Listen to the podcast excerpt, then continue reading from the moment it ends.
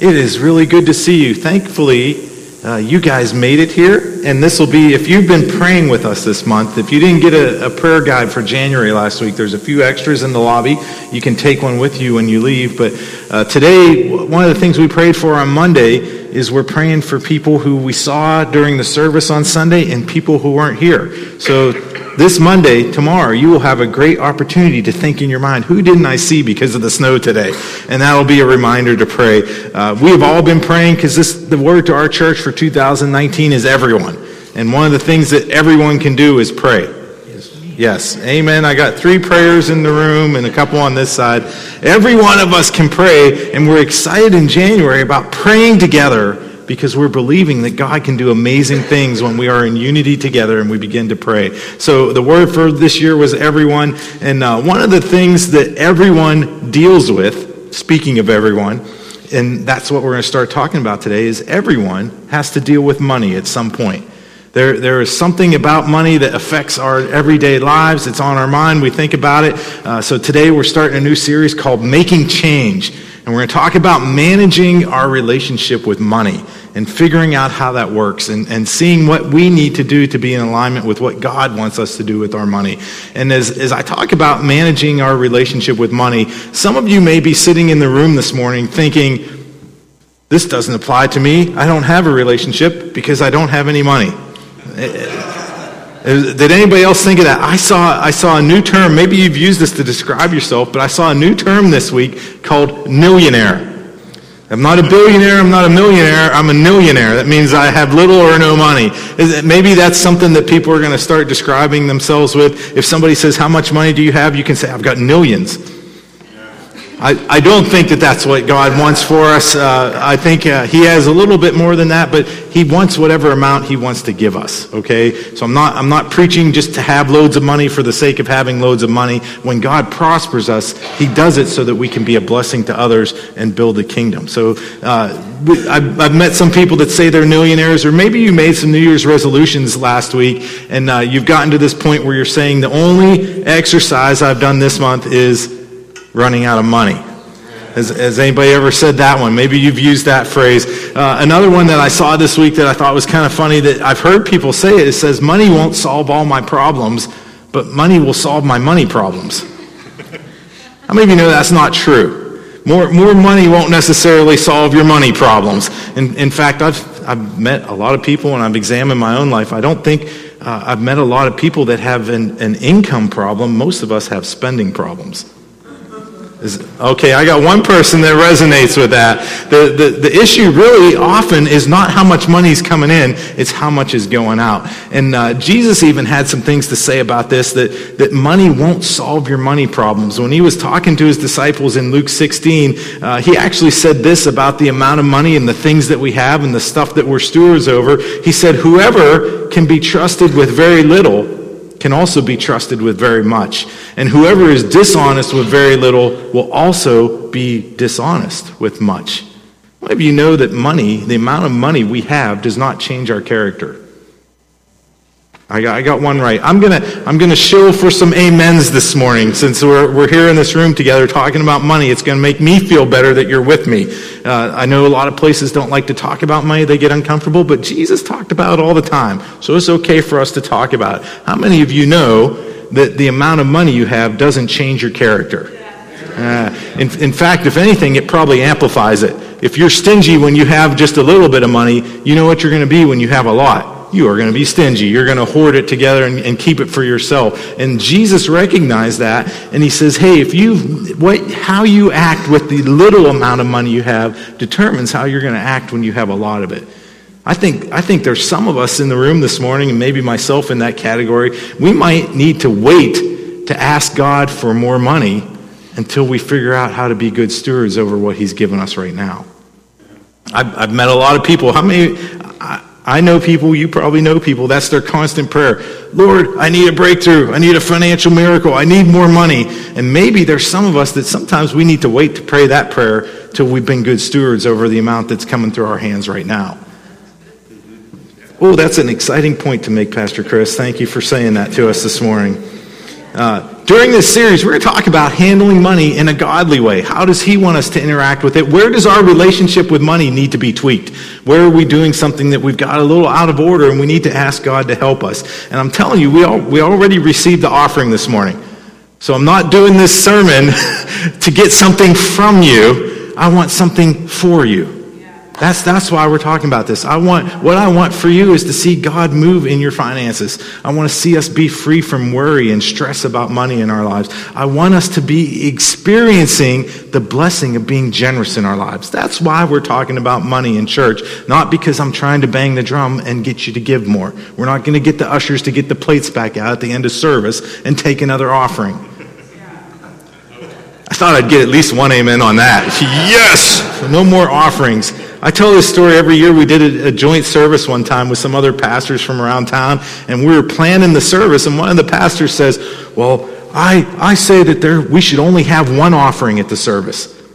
And I was kind of a younger pastor. I looked at him, I'm like, I didn't know there was another way. like, tell me more. How does that work? And uh, he came from a culture where they, they would go in the back room and count the money and come out and say, hey, it wasn't enough to cover the expenses this week. We're going to pass the plates again. Or, or they would take the offering and, and they would do things like, hey, we're, we're going to have the, the regular offering, then we're going to have a special offering, then we're going to have this other offering. And I, I had no idea that that was even an option. I think we ought to just, we ought to just come ready to give, and when the plates go by, we're, we're going to give and do what God has moved in our hearts to do that day. So there will not be another surprise offering at the end of this week's sermon. Maybe next week I'll do that. That'll be. Oh. So I want something for us rather than something from us. And come on, money is something that we think about every day. Money is listed as one of the top three reasons that people have marriage problems and get divorced. Uh, it's, it's just something that causes issues in our lives if we don't manage our relationship with money well. Money always makes the top 10 list of things that people stress and worry about. In fact, money is one of the items, but several of the other items on the stress list are related to money. How am I going to pay my rent? Where do I live? What am I going to wear? All those things are on there, but they somehow relate to money and we think about it all the time. In fact, the only people I've met that don't seem to worry about money at all are kids. How many of you can remember back that far when you had no money worries because you were a kid and just like you go to the store, Dad, can we buy that? I've, I've watched Heather and Daniel. They go to the store, and, and Eli and Leo are like, "Can we buy that? Like, just pay for it. Like, just come on. You you got the, the card or the cash. You just you walk up, and that person lets you take it. Kids are the only ones that don't even think or worry about money. Maybe Jesus really was on to something when he told us we need to be childlike. So we think about it all the time, we worry about it, and money really has a very real spiritual dynamic in our lives. It, it, represents our heart, our trust, where, where we're putting our confidence. It represents our faith sometimes. It represents our priorities in our lives. The things that we spend money on are the things that are important to us. Come on, I don't care what we write on a list. When we sit down and make a list, say, these are our priorities in life. If those priorities that we wrote on the list don't match what you're spending your money on, those aren't your real priorities. Ouch, ouch, ouch.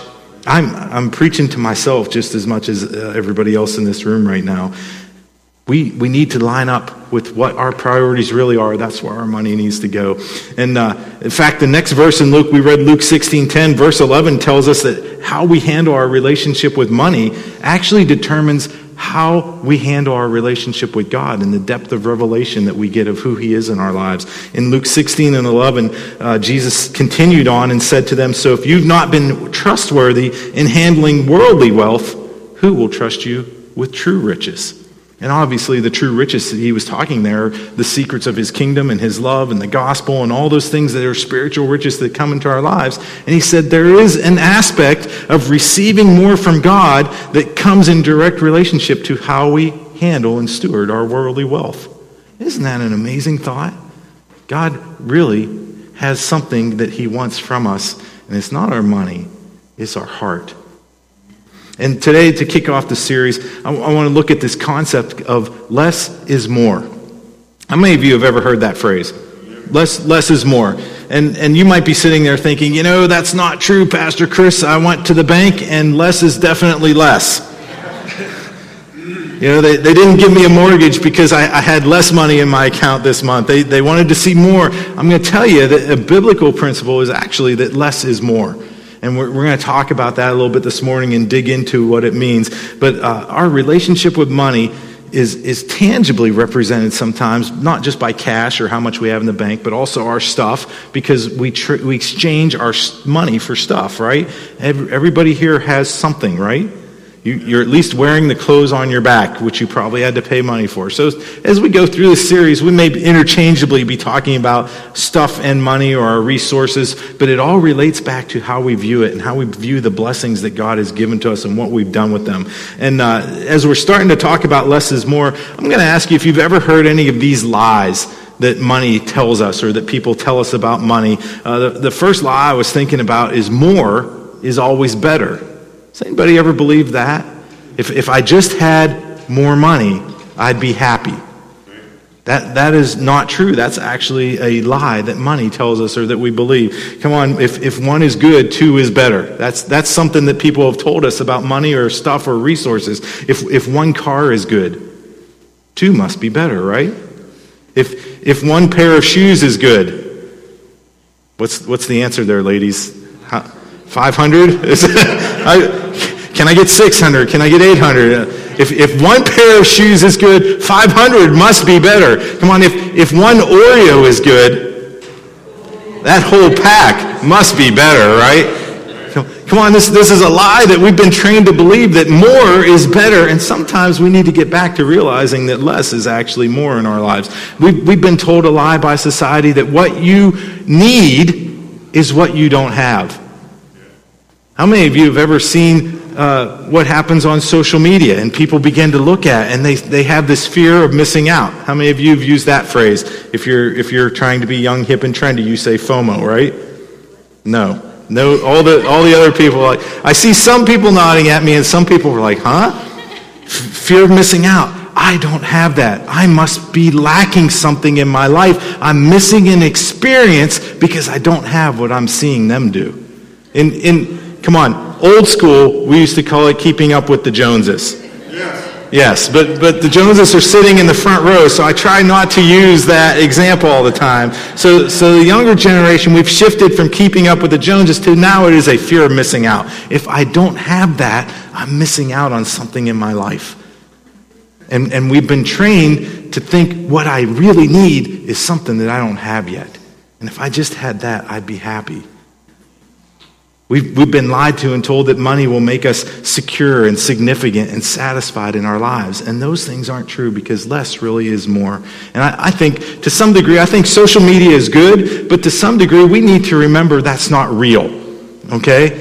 Uh, Instagram, Facebook, Snapchat, all those things that you're seeing, that's not people's whole life. That's just the one moment in time that they want you to see and believe something about. But what you don't see in that picture of people on the cruise is the credit card bills that they got to have to pay it off. When, when they're showing you the picture of them in their new car, you don't know how much interest they're paying to be driving that. There are things going on behind the scenes that we don't see. And, and what social media has done, there's, there's been some good things to engage us with one another, but one of the bad things is it's gotten us into this trap of comparison where we look at our lives and then we look at what everybody else posts on their accounts and we think, man, I'd just be happy if I had that. And comparison kills happiness and contentment. You can argue with me all day. I think God wants you to be happy. I think God wants you to be content. And one of the quickest ways to kill that is to begin to look around at everybody else and think, oh, well, if I just had that, I'd be happier. Come on, how many of you are old enough to remember, all I need is this phone and I'll be happy? All I need is this phone and this book and I'll be happy. All I need is, is this phone and this book and this lovely potted artificial plant and I'll be happy. Come on, we could, we could do this all day, right? How many of you remember Steve Martin? How many of you would admit to watching Steve Martin carry that stuff around in the jerk? If, if, if I just had that, I'd be happy. And what happens is something else always gets added to the list. The list never ends. It goes on and on until you've got so much in your arms that you can't carry anymore and you don't have any room in your life and you begin to worry and stress about how can I add just one more thing into my life so I'll be happy. And we need to, to start getting back to, you know what, maybe Jesus is onto something, maybe the gospel's onto something, maybe less really is more in my life sometimes. So I want to explore that concept today by looking at a couple stories in, in Luke chapter 12. Um, Jesus was talking to the crowds, and somebody called out to him in Luke chapter 12, starting at verse 13. It says, Someone called from the crowd, Teacher, please tell my brother to divide our father's estate with me. He's, he's getting a lot of mileage out of stories about brothers needing to divide their father's estate, isn't he? The prodigal son was another one that he told, but he, he's telling this one, and the guy yells out, Teacher, please tell my brother to divide our father's estate with me. And Jesus replied, Friend, who made me a judge over you to decide such things as that? Then he said, Beware, guard against every kind of greed, for life is not measured by how much you own. When Jesus turned around to him and said, Who made me a judge over you in such things as that? Such things as what? Making decisions about money, making decisions about our family interactions. I want to tell you when, because I think Jesus is the judge of all the earth. The, the Father has entrusted that to them, but yet Jesus turns around to this guy and says, Who made me judge over those kind of things?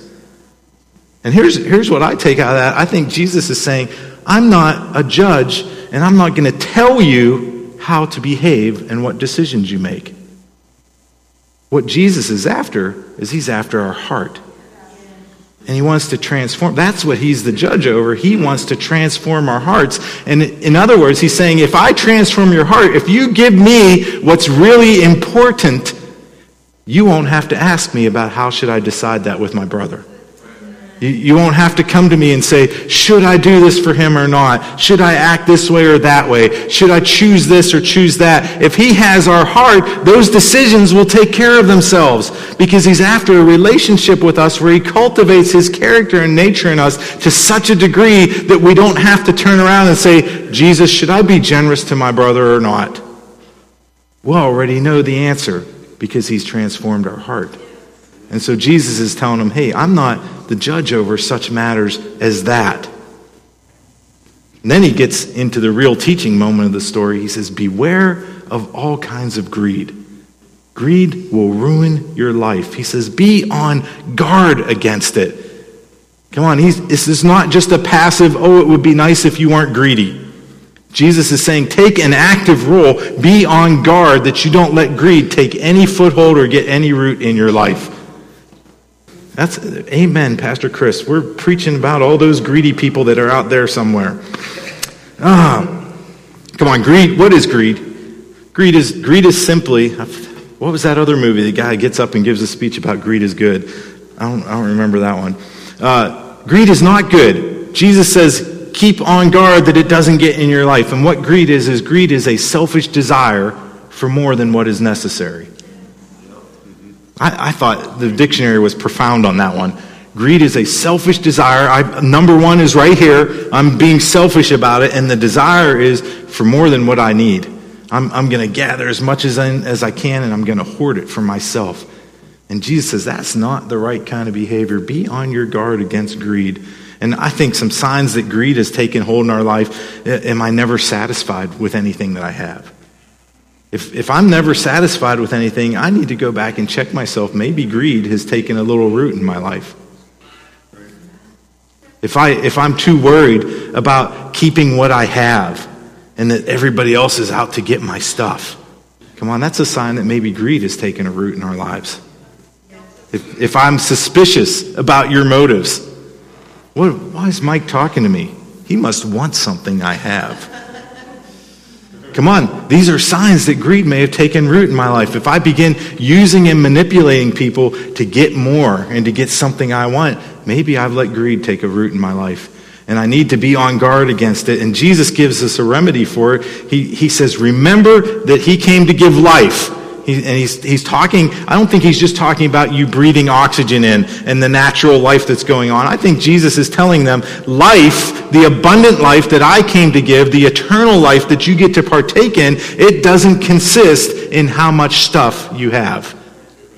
He's telling them life is not all about possessions, and especially the life that he offers to us, that eternal abundant life, it doesn't have a thing to do with how much stuff we have.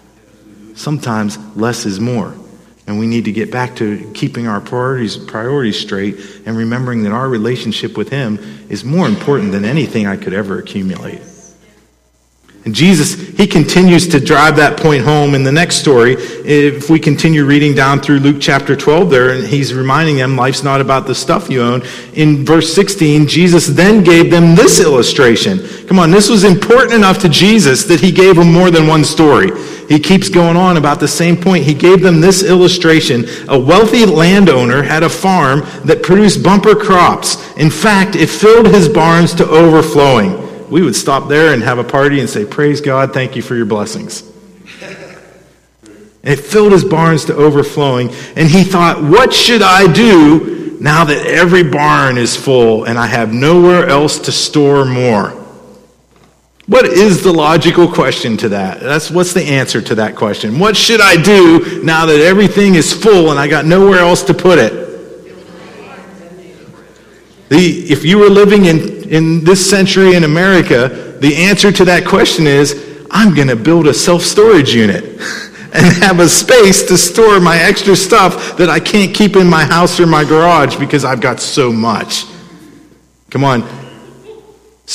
I don't know if you know this or not, but self storage units is one of the fastest growing industries in America. It is a 2 billion with a B, not million like we talked about earlier. It is a 2 billion dollar a year industry just to build spaces and rent them out to store the stuff that we don't have room for in our homes. I think that's where this guy was. What should I do with all my stuff? It never entered his mind, maybe I could give it away to some other people. Maybe I could share. Maybe I could look for those in need. His only thought, his first thought was, where could I store more for myself? Ouch. And I'm not, if you don't, please don't feel guilty and go home crying if you, if you have a self storage unit rented. Like, we forgive you. you know what God wants to do in your heart. So that's, I'll leave it there. But he says, What should I do now that I have nowhere else to store it? So, verse 18, he says, I know what I'll do. I'll tear down the barns and build one massive barn that will hold all of my grain and goods. Then I can just sit back, surrounded with comfort and ease. I'll enjoy life with no worries at all. If I just had one big barn, that's all I'd need. I'll be happy. How many of you know that's not the right answer to the question he had just asked? That wasn't the answer Jesus was looking for. That wasn't the answer that we should be cultivating in our lives. And God said to him, What a fool you are to trust in your riches and not in me. This very night, the messengers of death are demanding to take your life. I love the way that translation put that. Messengers of death would be a cool name for a heavy metal band, I think. He says, This very night, the messengers of death are demanding to take your life. Then who will get all the wealth you have stored up for yourself? This is what will happen to all those who fill up their lives with everything but God. Ouch, Jesus, did you really just say that to that guy? Did you tell that story to this crowd that this is what's going to happen if you don't make God your number one priority? And what did, what did he mean by that? First, first thing I think I need to clarify is not all rich people are evil. I'm going to get I'm going to get some amens from this side too. I'll be right back. Not all rich people are evil because I really think that is a lie that has taken root in some sections of our country. Rich people, oh, they're successful, they must be evil. What did they do to get ahead? Not all rich people are evil. I think rich people do have a harder time keeping their priorities in line. It's very hard for a rich man to be saved, Jesus said elsewhere in the gospel. I think we really need to be on our guard against all kinds of greed, and that happens. The, the more blessings we see, the richer we get sometimes, the more we have to be on guard against those attitudes and letting greed come in our lives. Not all rich people are bad, but not being generous and trusting in your own wealth more than God will rob the life that He wants to give you from you. I, I think, you know, we, you could argue, was Jesus saying, oh, that guy's going to literally die, or is he just going to be robbed of the things that really matter in life? Which, which I think is righteousness, peace, and joy in the Holy Spirit, the abundant life that He gives us. When we begin to be greedy and we trust in our wealth more than we trust in God, and we make money the priority and the object, and we're greedy, life gets robbed from us. The messengers of death come to steal our life from us. And we have to be on guard against those things. How much, how much is too much? Anybody ever ask themselves that question? You're, you're looking around, oh, should, maybe we should tax 90% of people that make more than $2 million. We'll just pull a number out of there. How much is too much to have in your bank account? How much is too much to make? We all have a pretty good idea of how much is too little to make. It's what we're making right now, I think, if we went around the room. How much is too much? I'll tell you the answer that I think is too much is any amount that keeps you from trusting in God and makes you trust in it instead. And for some people, that could be getting somebody walking up and handing you a $50 bill. Some other people might think $50 bills, oh, I blow my nose with those. Like, I don't know where you are on the spectrum of how much is in the bank, but I don't think any amount by and of itself is bad. What's bad is what happens in our heart. And if, if whatever, it could be a small amount, but if it causes your heart to turn away from God and begin to trust in your wealth, then it's a bad amount. And we need to ask God to help us get our priorities back in line. So I think uh, God calls him a fool in this story. He thought that the stuff he had acquired, he got through his own strength, and he wasn't thankful to God for blessing him with it. And that caused him to be a fool in this story. He had absolutely no thought of sharing. And so Jesus continues to make the same point he made in the story right before us. True life comes from our relationship with God, not in the amount of possessions that we have. That's what he's after. He's after our heart. And in this in the guy in this story that had the barns that were so full in his life, more actually ended up being less for him the more he accumulated, the less life, the less joy, the less contentment he actually had in his life. And Jesus is saying, hey, we need to get back to the opposite. There really is something about less being more in our lives. I think maybe a good way to think of that is less of what we don't need and what really doesn't matter, and more of what does matter in our lives. More of his presence and more of his love for others, more generosity. I don't know where what he wants to do in our lives or where you fall on that spectrum, but less really is more sometimes. One, one more verse this morning to show that less is more, and then I'm going to tell you what we're going to do with this a little challenge for January. Uh, in Ecclesiastes chapter 4 and verse 6, it says, Better one handful. Everybody hold up one hand. We got one handful. Better one handful. Better one handful with tranquility than two handfuls with toil and chasing after the wind. That verse is essentially saying less is more. Better to have one handful and have tranquility. And less really is more because it means less stress, less arguments, less worrying about my money, more time to spend with my family, more time to have priorities that really are in line with what's important to me. Come on, those are the things that make less more.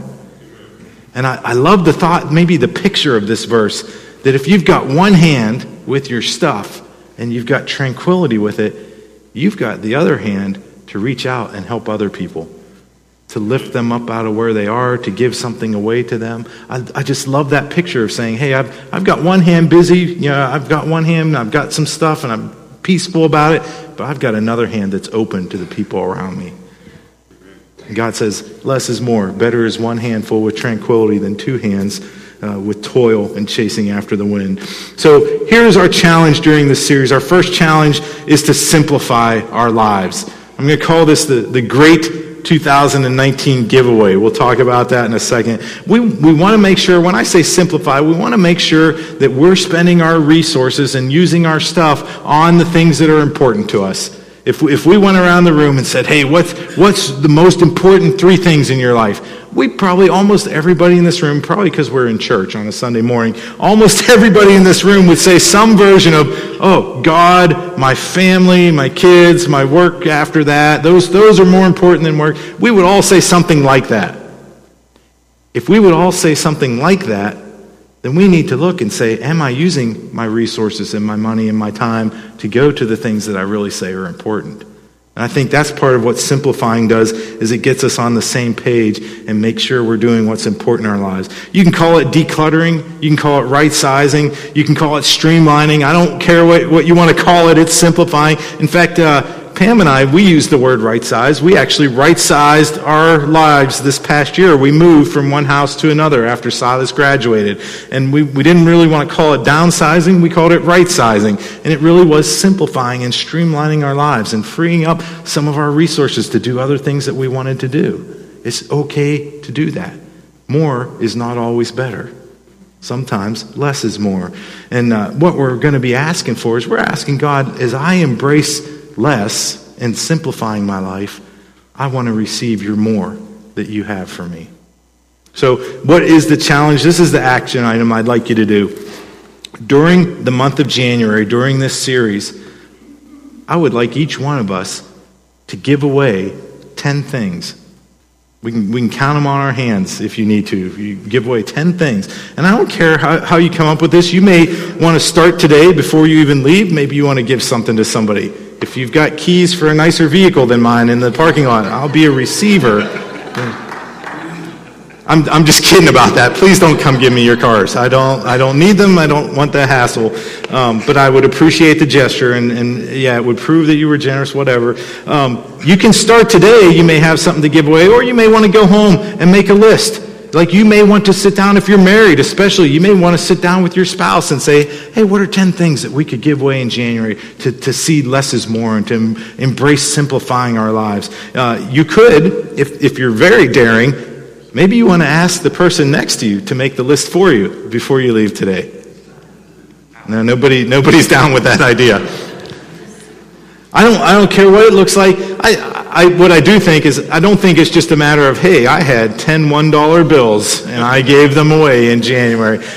I'm not quite sure that that's, that, that may be complying with the letter of the law, but I don't think that's the spirit of what God's asking us to do this month. So I don't care what it is. It, it may be something that's causing you stress or worry in your life. It may be something that you just, oh man, we'd really love to bless somebody with this or give this away. Let's, let's take up this challenge to simplify and give 10 things away this month. And if you are willing to share, I'd, like to hear about what we give away this month. If you want to send me a note at the church or, or an email or, or call me and let me know, whatever you've decided, because I'd like to be excited with you and be happy and, and rejoice that, man, God wants to do something in our lives because we're willing to simplify, let things go, and bless other people and just let Him move in our lives, to let His more flow in us by having less stuff to worry and hoard and be concerned about. Does that sound like a challenge anybody else could be willing to do with me? All right, yeah, like yeah, three people raise their hands. I, a couple other people are like, ah, I'm going to raise my hand so you see me, Pastor Chris, but I'm not going to let everybody else know I'm doing this. Yeah, and, Andrew is raising Jake's hand for him. you were going to do this, Jake. Yeah. Uh, I, all I know is I feel like that's something God's speaking regarding our finances is to simplify, to let less be more, and to see some of that worry and that stress about our stuff get out of our lives and see what a blessing it is to love others. Uh, let's go ahead and stand in this place, and we're, we're going to pray together before we go. And if, uh, if you don't want to do this challenge, that's okay. This is not, uh, New Life Fellowship is not a dictatorship. I'm not going to send the, uh, the giving police to your house to make sure that you've complied with what we've asked you to do this month. I just think this is something that's going to bless us and that we're going to see God move in our lives as, as we keep Him first place and fill our lives with God. I love how that story said that. We're going to fill our lives with God. Uh, if you're in this place this morning and you've never started a relationship with Jesus. Maybe some of those stories in the Bible you're reading, you're like, wow, he sounds like a pretty good guy. I'd like to know more. Uh, I'd love to pray with you and introduce you to him this morning. And, and uh, if you want to come up afterwards, you could talk to me and we'll do that. But otherwise, I want to pray for everybody else and just bless us before we go today. Father, we thank you for the generosity that we see from you in our lives. That you loved us so much that you gave. You gave your only son for us. Lord, let us be generous people the same way that you are. God, I, I ask during this month of January that as, as we choose to declutter our lives and to give some things away, uh, Lord, let us tangibly experience the benefit of less being more in our lives. I thank you right now that, uh, God, I just declare that supernaturally, as people give things away, the, the worry and the stress is going to lift off of their lives. Lord, that the blessings of generosity are going to overtake them. Uh, Lord, that they're, they're going to be so blessed by giving that they look around for what, who else could I give more to? I don't want to stop at just 10. Lord, we respond to you right now in our hearts to say, yes, we want to fill our lives with you. And we want to get the things out of our lives that don't belong there. God, help us to be on our guard against greed. Help us to be generous people that we could be a witness for you. We just say that we love you, we honor you. God bless us indeed as we go from this place. Let your goodness and mercy be seen in our lives so that all the people that we encounter will know that you are Lord, that Jesus, you are alive and you are loving people. We honor you today in Jesus' name. Amen. Amen. God bless you guys. Have a great afternoon. I appreciate you. Be safe in the snow out there.